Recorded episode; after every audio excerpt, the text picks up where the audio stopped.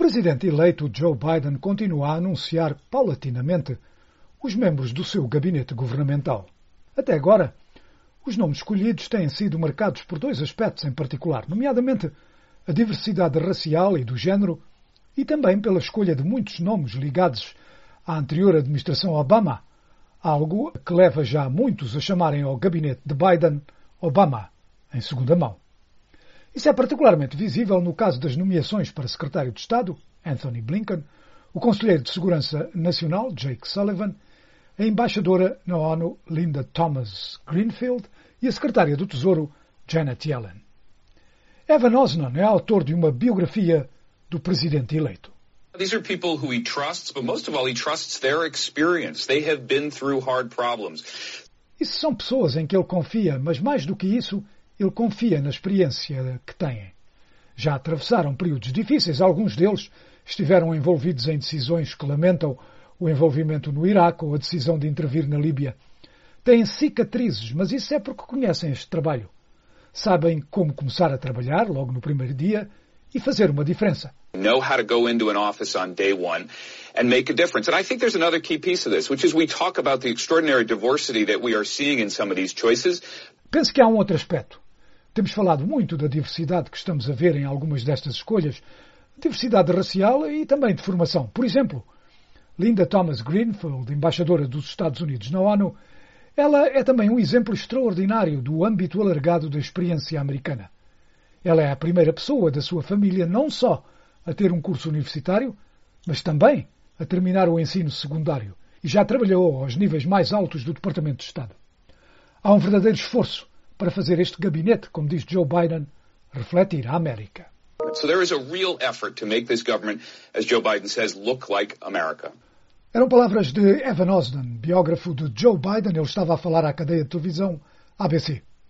O comentarista Juan Williams, falando à cadeia de televisão Fox, disse que as escolhas de Biden não deverão encontrar grande oposição, mesmo dos republicanos. The appointments have been middle of the road. There are appointments that I think, for the most part, even a Republican majority uh, Senate could approve those nominees. As nomeações têm sido moderadas. São nomeações, eu penso, que na maior parte até mesmo uma maioria republicana no Senado as poderá aprovar. Eram palavras de Juan Williams, que mencionou o Senado, que para já não se sabe quem vai controlar. Há uma segunda volta para dois lugares no Senado, no estado da Geórgia.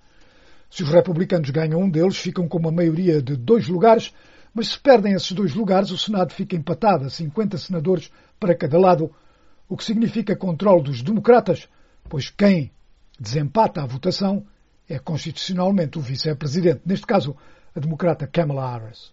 Susan Page é analista política no jornal USA Today.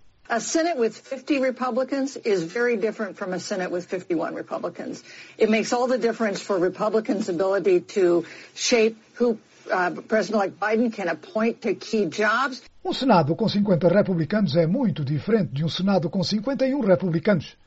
Neste caso, podem-se decidir sobre quem Joe Biden pode nomear para postos chaves, que tipo de pacote de ajuda para mitigar a crise do coronavírus pode ser aprovado, se legislação que passa na Câmara tem a possibilidade de passar no Senado. Em Washington, será um mundo diferente, dependente de quem ganha os dois lugares na Geórgia. It is a different world in Washington, depending on who wins these two seats in Georgia. Eram palavras de Susan Page, do jornal USA Today. Para já, contudo, as nomeações de Biden indicam, talvez pela moderação de muitos desses nomeados, que o Senado, que tem palavra final nas nomeações, não irá ser um grande entrave, mesmo que seja controlado pelos republicanos. Matthew Dowd trabalhou para a administração do primeiro presidente Bush e falou à cadeia de televisão ABC. What I think will happen is that, that the Republicans will approve most of them, if not all of them, with o que eu penso que se vai passar é que os republicanos aprovarão a maioria, se não mesmo todos, com algumas exceções. Penso que haverá uma ou duas exceções e irão escolher uma ou duas pessoas para mostrar à base do Partido Republicano que podem fazer frente ao novo presidente. Irão tentar derrotar um ou dois dos nomeados, mas penso que a maioria destes irão ser aprovados.